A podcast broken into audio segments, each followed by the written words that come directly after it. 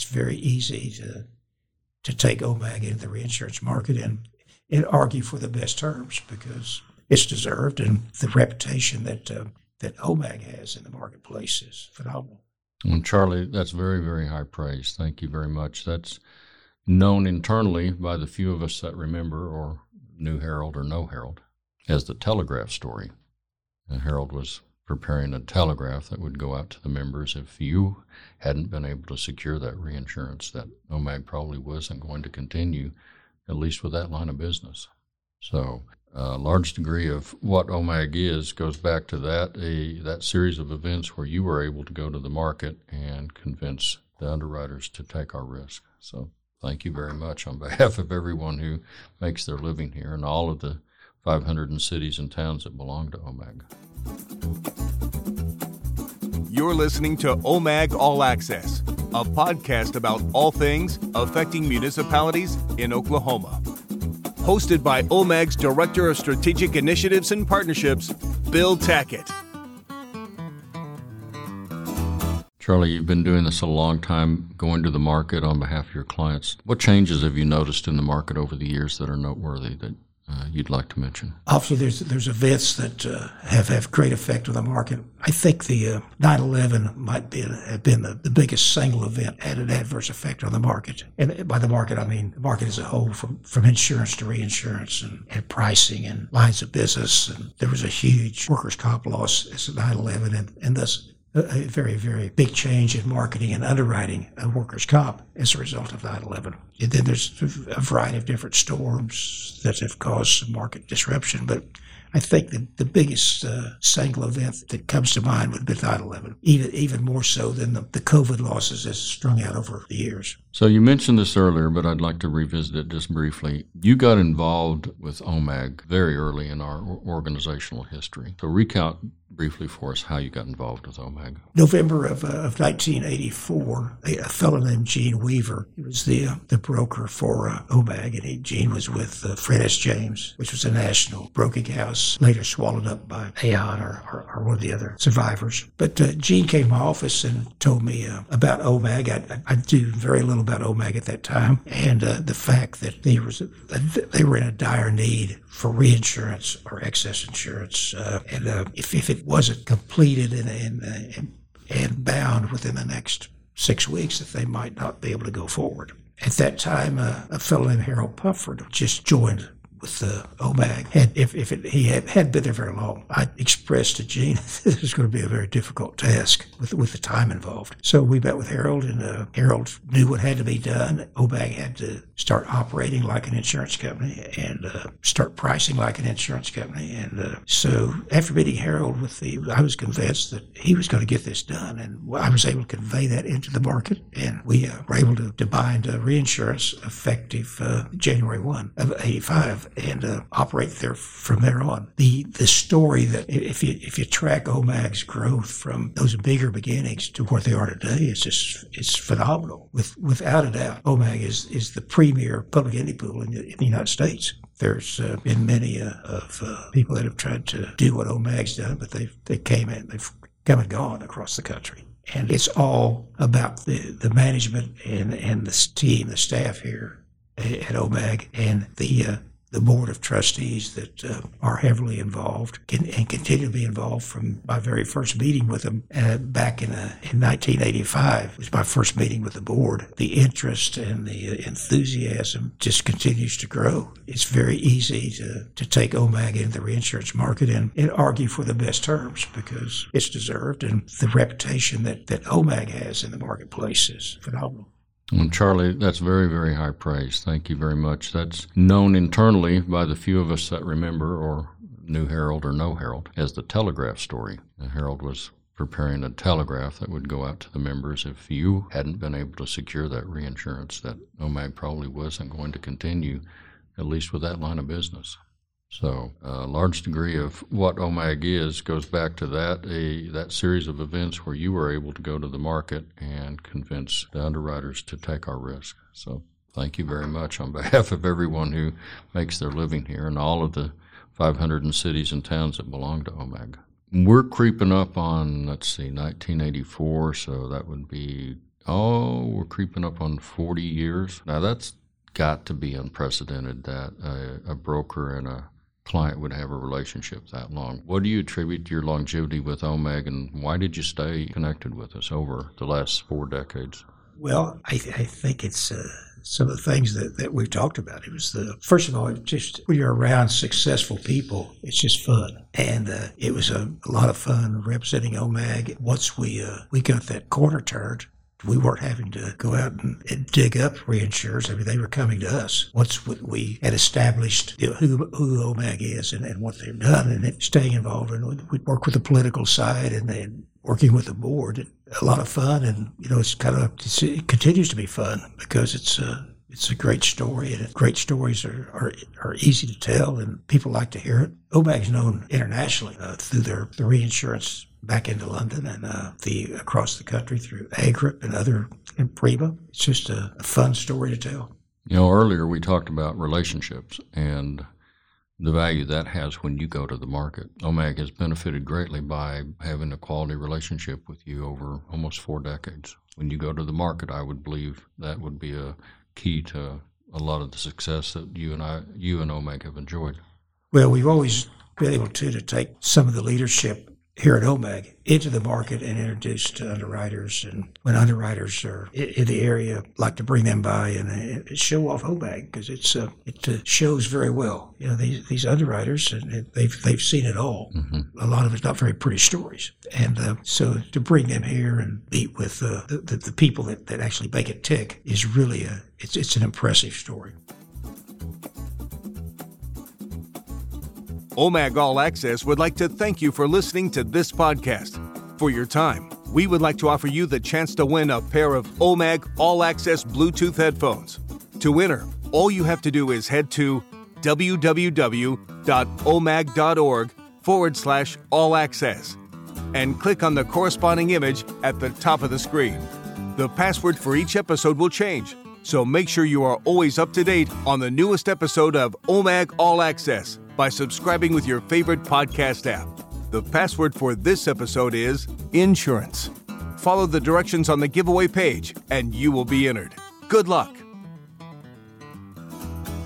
I think our members, when we go out and talk to our members, I think what they value is stability over time.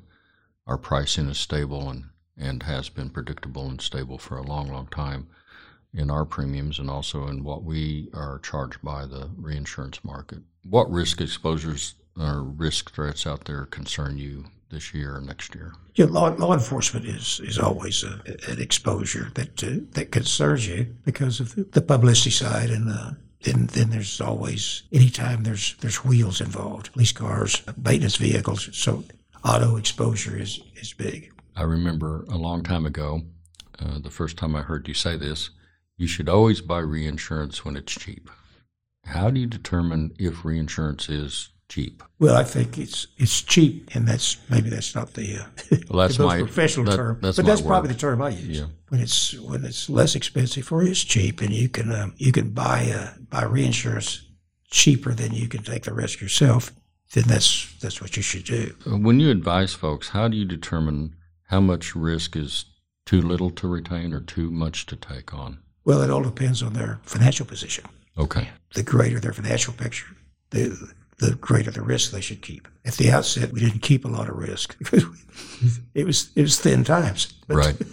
but, that, but that quickly changed, and the risk uh, increased. Charlie, you're got to be one of the vi- most vibrant people I've had the pleasure of meeting. But let's ask a delicate question: What should OMAG look for in its next broker one of these days when you retire? Well, I think you got to look at the at the local picture, the uh, connections with the legislature and, and the regulators. That's one of the things that has really, I think, helped OMAG over time is being able to working with us. We've had a, a good legislative presence and through our, our governmental affairs person, and we've also maintained a, a great relationship with the uh, insurance department and been able to introduce OMAG and and transfer those relationships so that uh, OMAG is the name at, the insurance department. when it comes to public insurance. I think the, the present administration certainly looks at OMAG as, as the benchmark, and when they hear complaints or there's problems with other public insurance operations, then they want to say, why aren't you like OMAG? You know. You think it's going to be possible for OMAG to replicate this unique experience we've had with you? Without being self-certain, I don't know. I, I think we certainly all work to that point.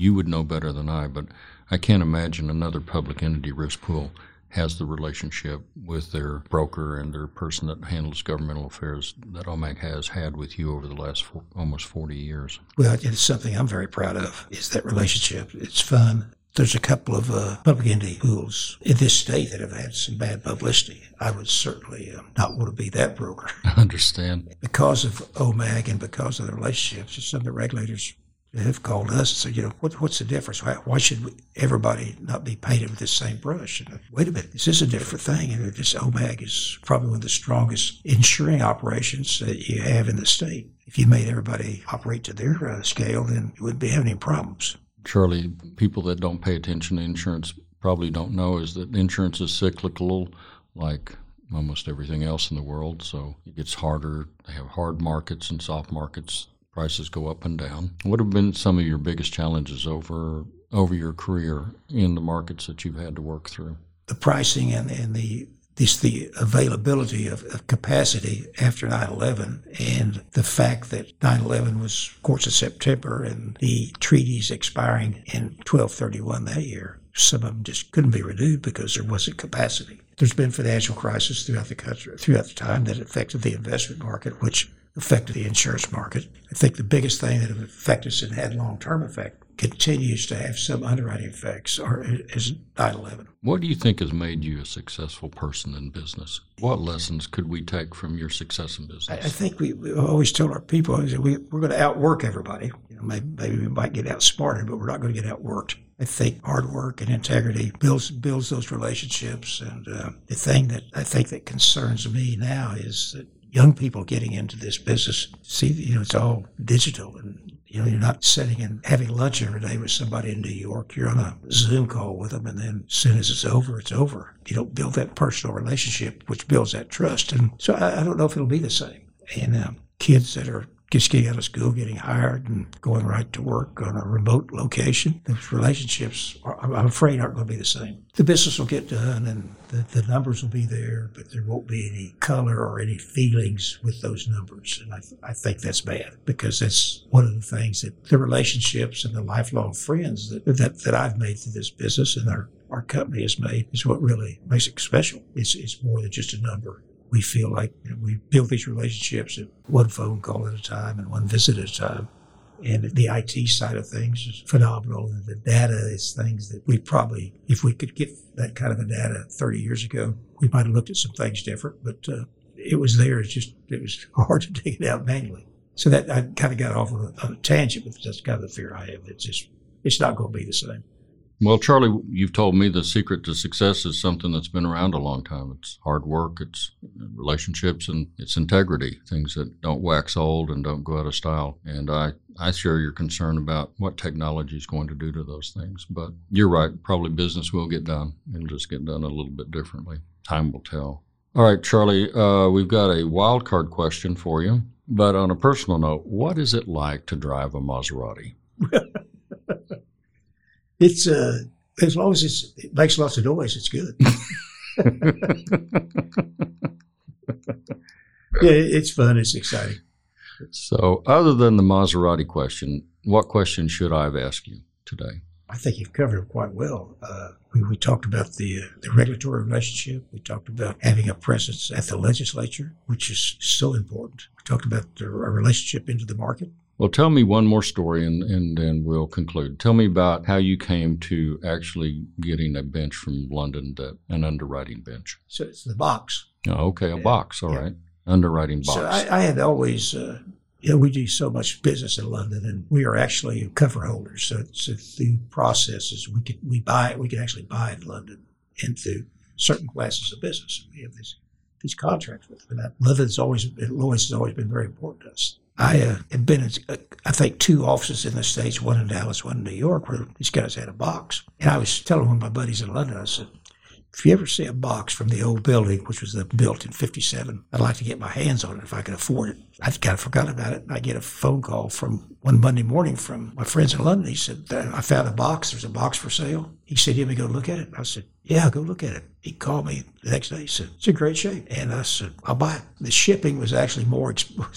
more than the box when we finally got it in our office in Oklahoma City, we started looking at it and going through all the storage. It was packed full of files. And some of these guys walked off the visit, walked off the box that particular Friday, they left everything there. There was underwriting files and all of way out of date, of course. But mm-hmm. uh, so, but it's fun reading for a while. Yeah, it's been a great uh, discussion point and something I was always been a pleasure to have. Well, this has been a very special edition of OMAG All Access with our long-term friend and broker, Charlie Caldwell. Charlie, thank you so much for today. Thank you.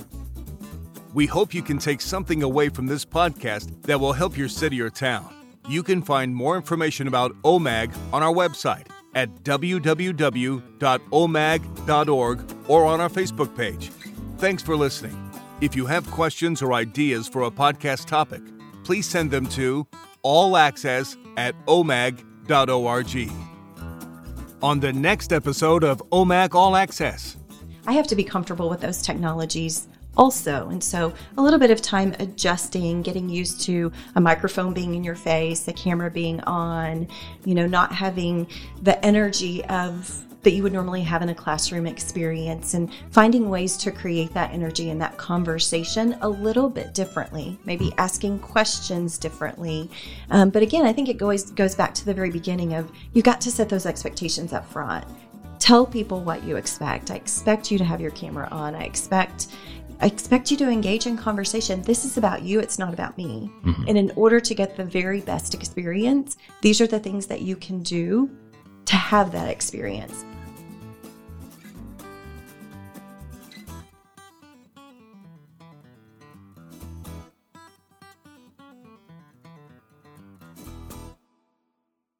This episode is copyright OMAG 2022 under the Creative Commons 4.0 Attribution, Non Commercial, No Derivatives International License. For more information, please visit creativecommons.org.